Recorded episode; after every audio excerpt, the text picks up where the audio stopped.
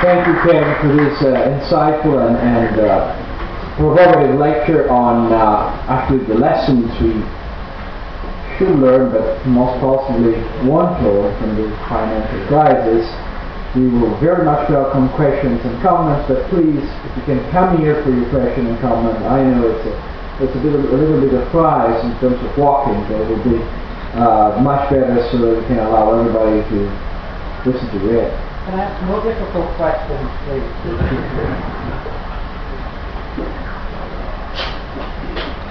Hi, my name is Ed Stringer from Trinity College, right by Wall Street. So I, I enjoyed a lot of it, and I, I agreed with a lot of the normative statements about how we need to end regulation. So I'm on board with that. Um, I, I was just wondering or thinking in the presentation if you were being a little bit harsh on Wall Street as, as if it's this collective entity.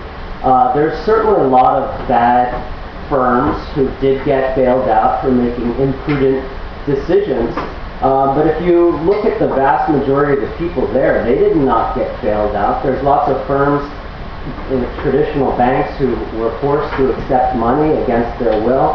Um, and so I don't, I don't, I haven't taken a poll, but it doesn't seem to me that Wall Street is benefiting from all of this stuff. I mean, shouldn't we just point our fingers at a few bad apples on Wall Street and then focus our, our poison arrows on the government? Yes, I would, certainly point to the bad apples and the government. But I think if you actually look at, at, at Wall or the City of London, what, I'm now convinced about is something that Dave Campbell was telling me about 20 years ago, and I was dismissing at the time. In essence, I think finance has become a big rent-seeking industry as a whole. I'm not suggesting every individual in it, every firm in it, uh, and, I'm not suggesting it's all rotten, but I think I think it's, I think it's very hard to argue that, that where, where's the value in, terms of what I could give examples of value. I could look at Vanguard from that Bogle's company, but, but a lot of this fancy stuff uh, where, where you you know your portfolio uh, active portfolio management doesn't, I don't believe that's value, but I think this is something we should debate. I think this is really absolutely central, and, and, it's interesting and reassuring that finance, that, that the academic finance literature is starting to ask these questions. What the answers are to, I could give you my view, but thank you. Thank you.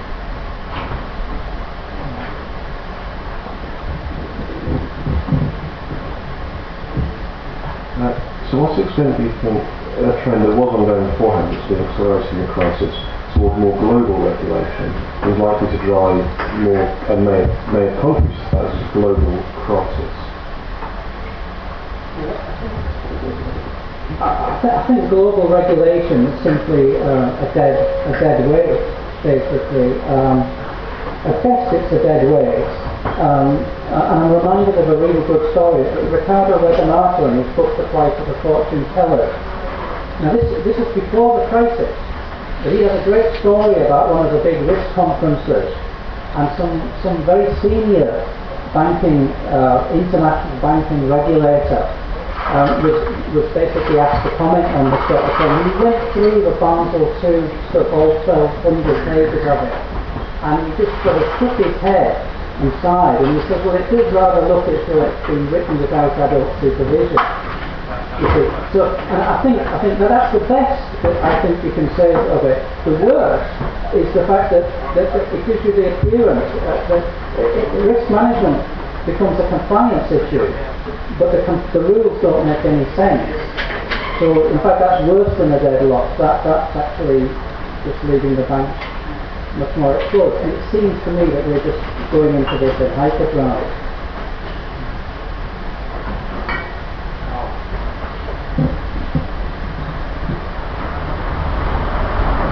from the ETH in Switzerland. Uh, with the um, US monetary base having doubled last year, we are heading towards a quite huge inflation uh, uh, risk. And in opinion, uh, what is the, world, um, the whole award system heading to? Um, to a world central bank, towards uh, maybe the restoration of gold standard because of some financial, ultimate financial disaster? Well, I think you asked me three questions then. The very first question deeply worries me because you're asking me to break the, the, you know, the golden rule of economic forecasting. Is that you, you give a prediction or you give a date, you should never give both together. So there'll be a crash or there'll be a recovery. That's a difficult question. I think there's a very serious danger of inflation, very serious danger. What comes out of that completely, all bets are off. But I don't think it'll be anything very pleasant. So I think, I think um, I think probably in the short term, what, what, what you're seeing is the central banks are trying to rein in the monetary growth. And I think quantitative easing is highly irresponsible policy. I find it very difficult to believe that the Federal Reserve will be able to do that effectively. And that means we could end up, I think the likeliest, now I could be completely wrong here, so don't quote me if I am wrong down the road. You're looking at in interest rates rising, inflationary pressures taking off, the bond price collapse, that in turn impacting on the recovery. So you could end up with a double dip recession plus stag, you know, stagflation.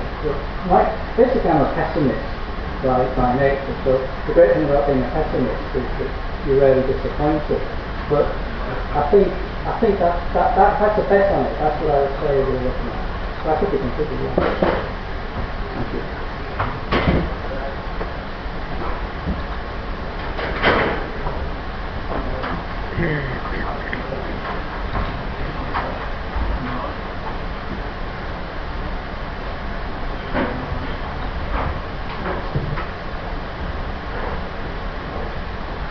Just a quick uh, question. The, there's an implication of your recommendation about liability, which is uh, potentially uh, awkward, which is new, which is the fact that uh, there is uh, jurisdictional competition.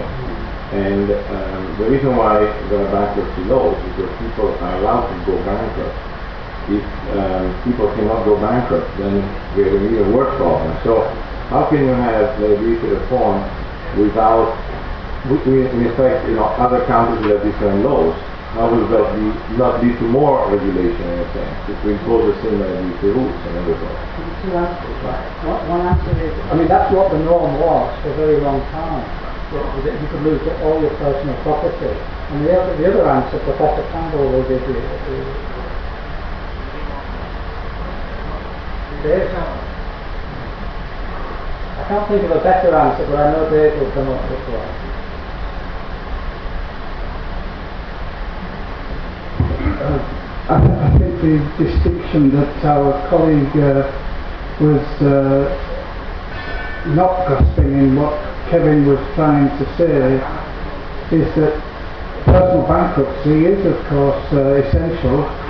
Uh, I find it impossible to conceive of a structure of commercial law without personal bankruptcy. But the problem with limited liability as it is worked out in uh, the typical uh, public company limited by shares is that the personal uh, wealth of the senior owners and controllers of the corporation is totally sheltered from personal bankruptcy. Their personal assets cannot be regarded as bankruptcy property and so bankruptcy does not work in that sense in a limited liability regime. Limited liability insulates the people, admittedly these people typically do claim to be taking risks, but it really is very misleading. They very largely take the risk with other people's money, their own personal assets, uh, under limited liability regimes in the typical corporate structure are quite protected from uh, bankruptcy uh, proceedings and they themselves cannot and their assets cannot be uh, held personally liable on the failure of uh, their corporations. Their corporations are regarded as quite separate and their personal wealth is not touched. And hence, of course, this gives a tremendous incentive in situations like uh, the ones that we have seen in the financial industry where people are quite capable of making in one year incomes that are much larger than average lifetime incomes. They do so by running uh, what turn out to be uh, excessive risks But as long as they don't hold that uh, earnings in shares in the corporation, that those earnings are quite untouchable uh, when the corporation goes bankrupt. It's an absolutely, uh, it, it, it gives a rational incentive to take excessive risk.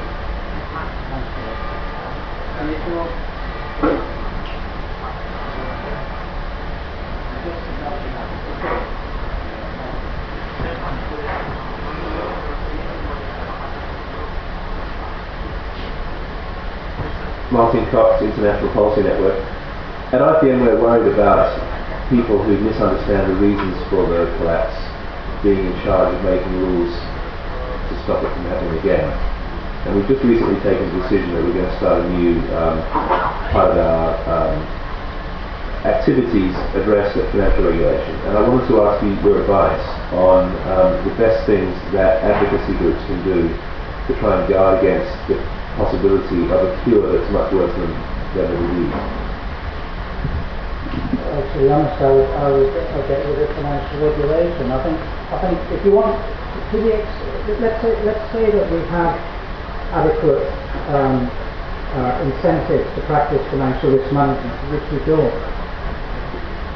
But for the regulators to come along and impose rules of financial risk management, create a compliance culture which is often um, very counterproductive. It's basically, for example, have everybody doing the same thing at the same time.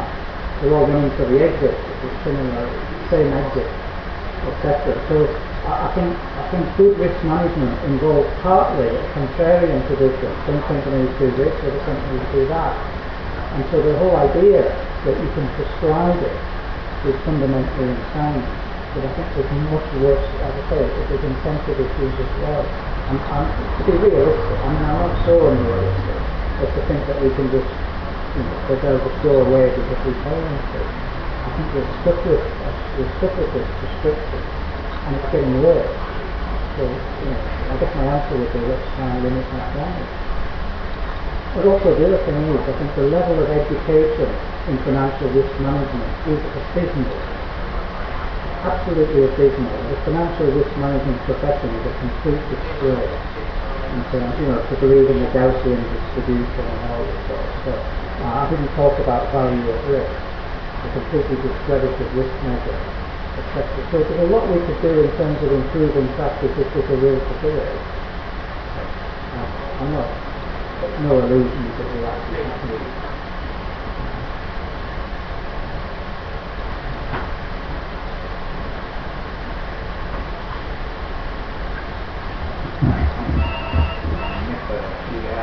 to know what do you think uh, the you think is the importance of reinstating it uh, in the world uh, last people actually think a similar legislation all over the world so that you separate method banking from risk taking. This way, something happens in the area of risk taking, like uh, people taking 50 to 1 leverage, um, derivatives, uh, other types of uh, strategies you don't the whole system, and you don't have to bail out uh, the banks because they're not involved in that of activity.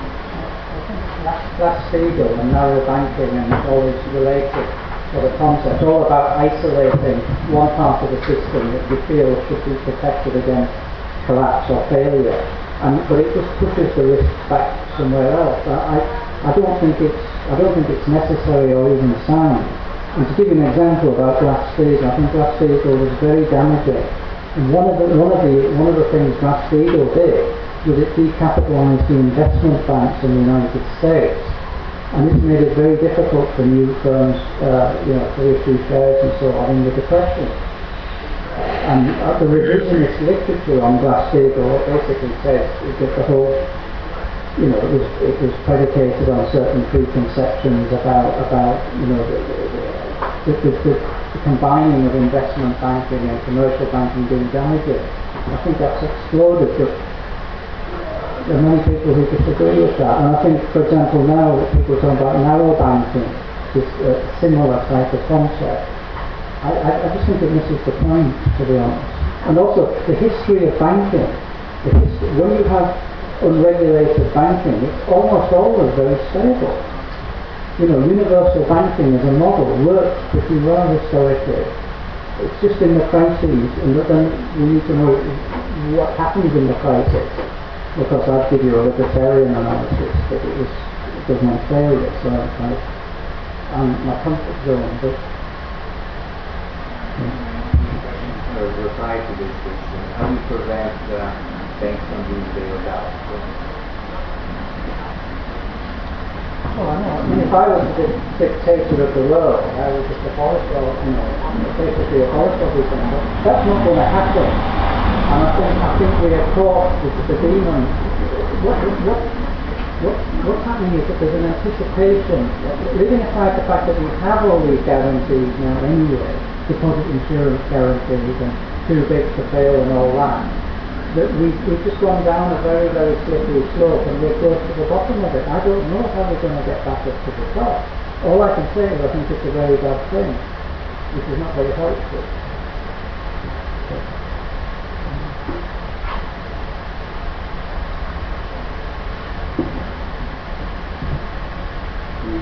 You speak of the financial a whole, are many big differences. For instance, the hedge fund industry doing fair or badly.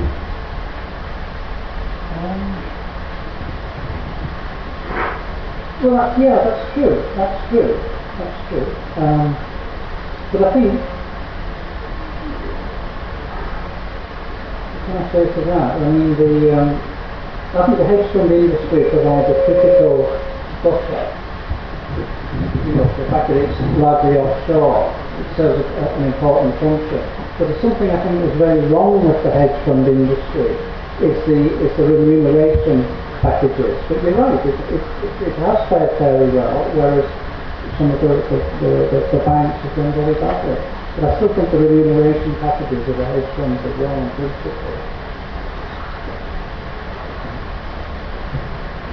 Personally, I want to play devil's advocate. The IEA did a paper well, the Packing Collins paper, which basically pointed out there hadn't been a major failure of the British Green Bank for over a century when it happened to Northern Rock.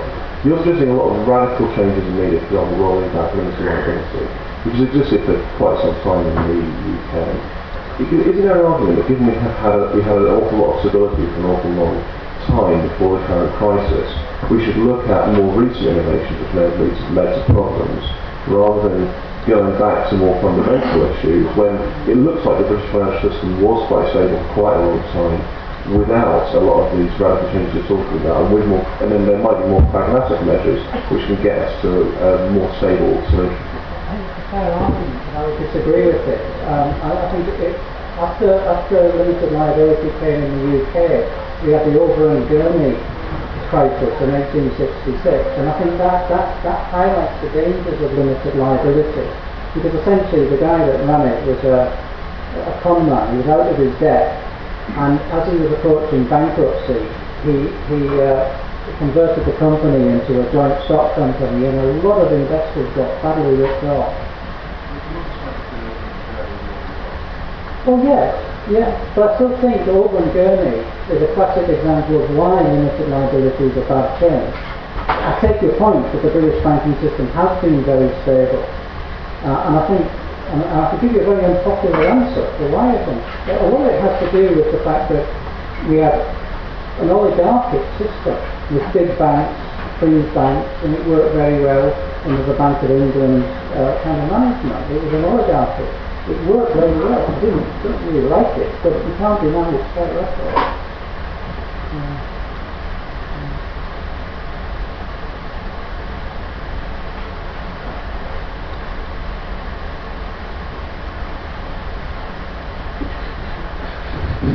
And could I just add, in uh, response to uh, the last colleague's uh, excellent points, uh, a, concern, I wonder what he feels about it, is that uh, it's going to be very hard to get the genie back in the bottle now.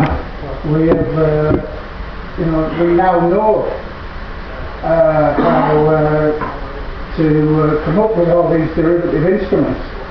And unless there is some way that nobody seems to have much confidence that we know how to do, to sort of separate off that type of investment banking from other types of banking, you know, the moment that normal conditions are restored, the derivatives industry will provoke, will, will threaten us with exactly the same problems again.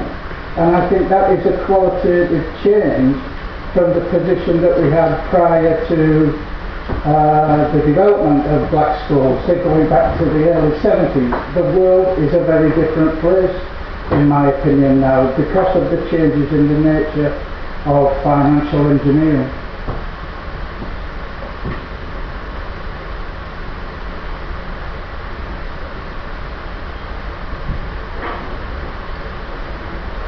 Apparently other questions are missing, bringing us back to um, the fact that dinner now is definitely expected by people, so your expectations seem to incline to food after food for thought. So please join me in thanking Kevin Dowd for his wonderful lecture.